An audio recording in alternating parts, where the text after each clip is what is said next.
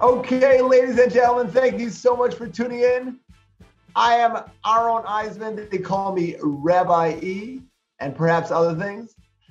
I am here with my holy friend, Mr. Andrew Perlman, fresh out of his graduation from Kenyon College in Ohio.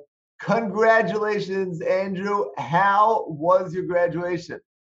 It was great. It was odd because like I actually graduated in 2020 and got the diploma then, but the whole COVID, we left in March of 2020, never came back to the school.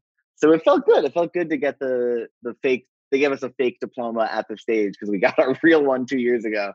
Uh, but it was a blast. I'm I'm excited for this week's episode though. It's uh it's a little late, but uh better late than never, right? Yes, we're a little delayed because of uh, graduation for a good reason. But uh, we're going to do the portion of Bahar, and uh, it'll be well worth the wait. God gives us the ability to portray the uh, the the holiness and awesomeness of this incredible portion. Let us jump right in, Mr. Andrew Perlman. Are you ready? I am super ready.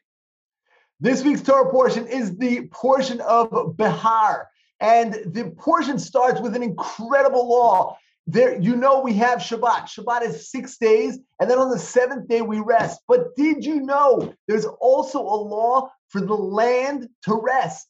That's right, that you work the land for six years.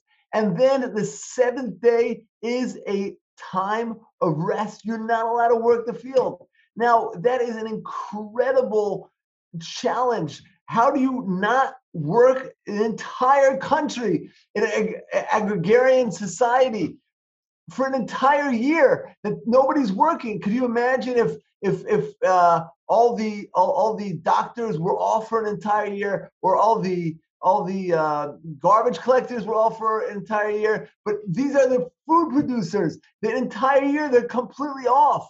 Now it makes sense to let the land rest. So, but switch off. Everyone should do it on a different year, but that's not how it works. For for the seventh year, the entire land should rest. But there is an incredible promise because sort of reading your mind, like, oh my gosh, what are you going to do? What are we going to eat this entire year? So the Torah addresses that and says, and if you will say, what are we going to eat the entire year? God says, don't worry. Don't worry. I will bring a triple crop on the sixth year. No problem. The sixth year, the seventh year, and then to get ready, get going again in the eighth year. No problem. Now, this is given as one of the incredible uh, proofs that the, the, the Torah is divine because if man wrote this Torah, they would never be able to make this promise. And if they did make that promise, the Torah would not be around for 3,334 years. The Torah would be around for six years or maybe 12 years. So if man wrote the Torah, they would never make a promise that a man can cannot keep. The only one that can make that promise is the divine, and the divine can deliver on that promise.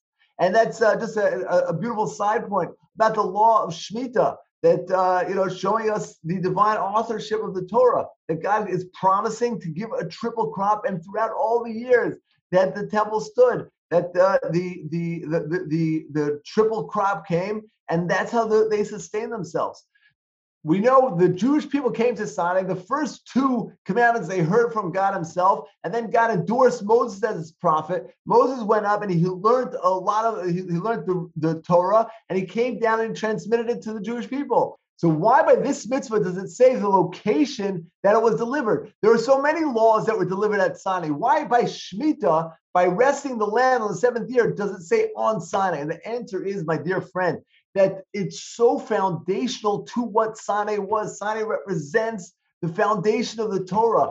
And this mitzvah is foundational to the entire Torah. Why is resting the seventh year foundational? Because that's what life is. Life is about, as we say so many times, letting go and letting God. And what an incredible commandment that that that challenges us to just let go and imagine a, a farmer lovingly planting his fields and and the crops are growing and and and there's you know fences around the field, no trespassing, Greenberg's farm, you know, and and and then he, he brings his produce lovingly to the market, and everyone's like, oh wow, what a great crop this year. And then the seventh year comes, and the fences come down open, and people are coming in and out, and it's just it's public property.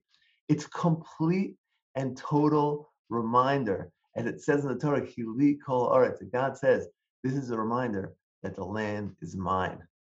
And it is so as we have on Shabbat, right? Often, you know, we can very much relate to on Shabbat. You know, you're, uh, you know, you're working hard the whole week. You have reports to do. You have deadlines to make. You're hustling. You're trying to make deals. You're trying to move and shake and and uh, and get, you know, uh, be uh, be successful. And then Shabbat comes. Stop. Complete stop. But I just want no. But wait, one more phone call. No, there's complete and total trust, right? Like that, uh, you know, that like game you play in uh, in in team building exercise, you fall backwards, fall backwards, and you trust the other person to catch you. That's what we're doing with Shemitah for an entire year. You're falling back, and you're you're you're trusting God to catch you. And again, there's a divine promise that just because it happened six years ago and 12 years ago, whatever, and, and it, it happened in the past, but there's always that that scary, oh my gosh. And the reminder is Kol. And but it's also such an important gift that we have Shemitah and these kind of mitzvah because it's possible for a person to go through life and just forget it and get caught up on making a million dollars, two million dollars, four million dollars, eight million dollars, sixty million dollars, more and more and more, and just forgetting what's the purpose of it all. And the, the, the reminder of Shemitah is that money isn't what it's all about. Our job, our goal in life is not just to hoard and collect and get as much money as possible. Our, our mission in life is to is to connect, to be godly, and that's what the mitzvah of Shemitah is, is the reminder to let go and let God, to express our godliness, to express our, our soul, express our essence. And that is a mitzvah number one of the of the portion is to uh, internalize this message as hard as it is to internalize the message of Shemitah. Also, to uncover a very vital part of this Torah portion, in the portion of Yudan, it says, Lo Tona Ishes Amitzo, you cannot oppress your, your, your brother. Do not be dishonest. Do not be conniving. Do not, do not be uh, uh, unsavory in business. And then in Pasuk Yud Zayin, a couple verses later, it says again, Lo sonu So two questions. Number one is why does it repeat it two times? Don't oppress your your your brethren. And and why does the second one end? And you should fear God. So Rabbi Big Miller says an amazing idea that all the commentators say that what are these two? Um, what are these two? Uh, don't oppress. Number one is don't oppress your brethren in business. Don't overcharge. Don't uh, don't be dishonest. Don't uh, have dishonest weights. Don't press somebody to sell something uh, that they don't want to sell. Be honest in business. And the second one, when it ends with is fear God, is don't oppress somebody with words. Why does the one with words end and you should fear God? So let me ask you a question. Mr. Perlman, what is worse? To steal a million dollars from somebody or to insult them? What do you say, my friend? My guess, after knowing you for quite a quite a bit, is going to be to insult them is is worse. You're hundred percent right, but why?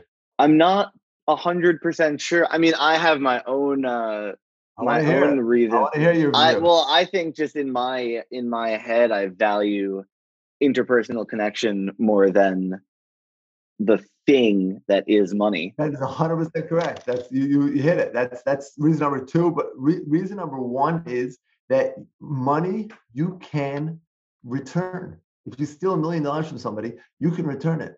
If you insult somebody, even if you apologize, the hurt might never go away.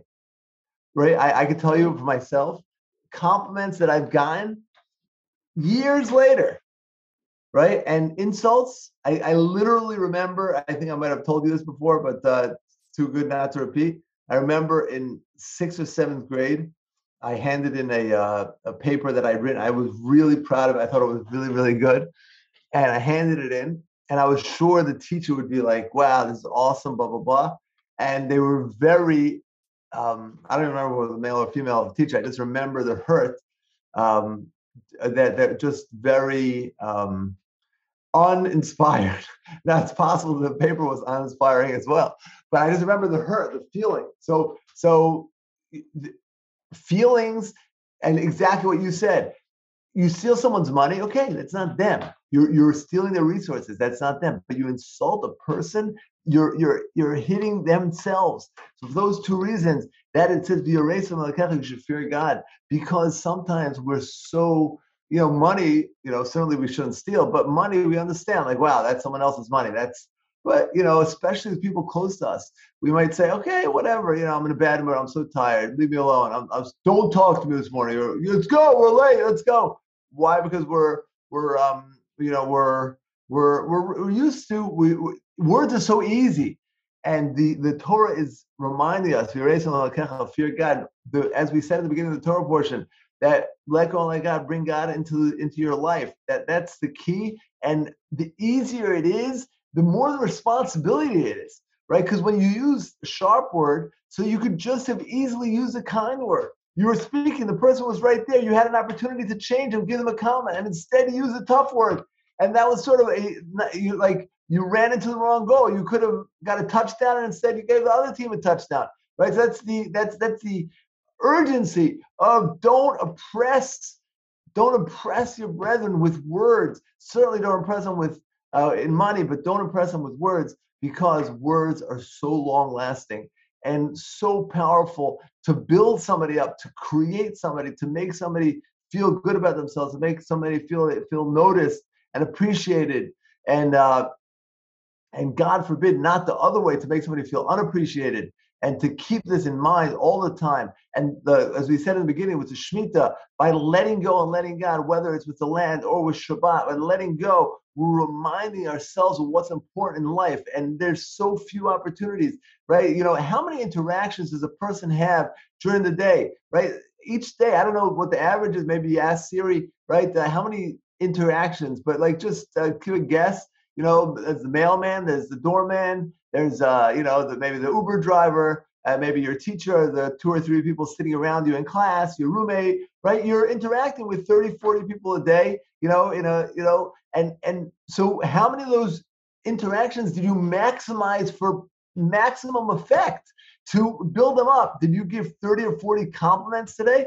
Can you imagine if you give 30, 40 compliments a day to those people, or just a smile? It doesn't have to be a whole creative poem, a Hallmark poem but just that hey you know wow you're quick or uh, wow thanks uh, i love this car or or wow that was a great lesson or i love the idea about the story you told about the old man whatever right? And and uh, and just we could we could leave in our wake of the day eh, you know just a a a glowing uh, light in the world. So the the pasuk says lo sono ishes amiso don't don't don't oppress anybody and be a race of and you have God in mind. Certainly don't impress them, but let's do the opposite and build people up and and and and develop people and light light up the world and take this message home with us into the week uh, to uh, internalize that we are a piece of the infinite and uh, the people who are in our in our world are as well and our mission is to uh, use our power of speech to light up the world. Have a awesome week, even though it's a little shorter uh, this week because we're a little late. It's now Monday night. We'll release this on Tuesday morning, God willing. Have a beautiful rest of your week. And uh, feel free to reach out. My email is rabbi at mer.org. Looking forward to being in touch, my friend.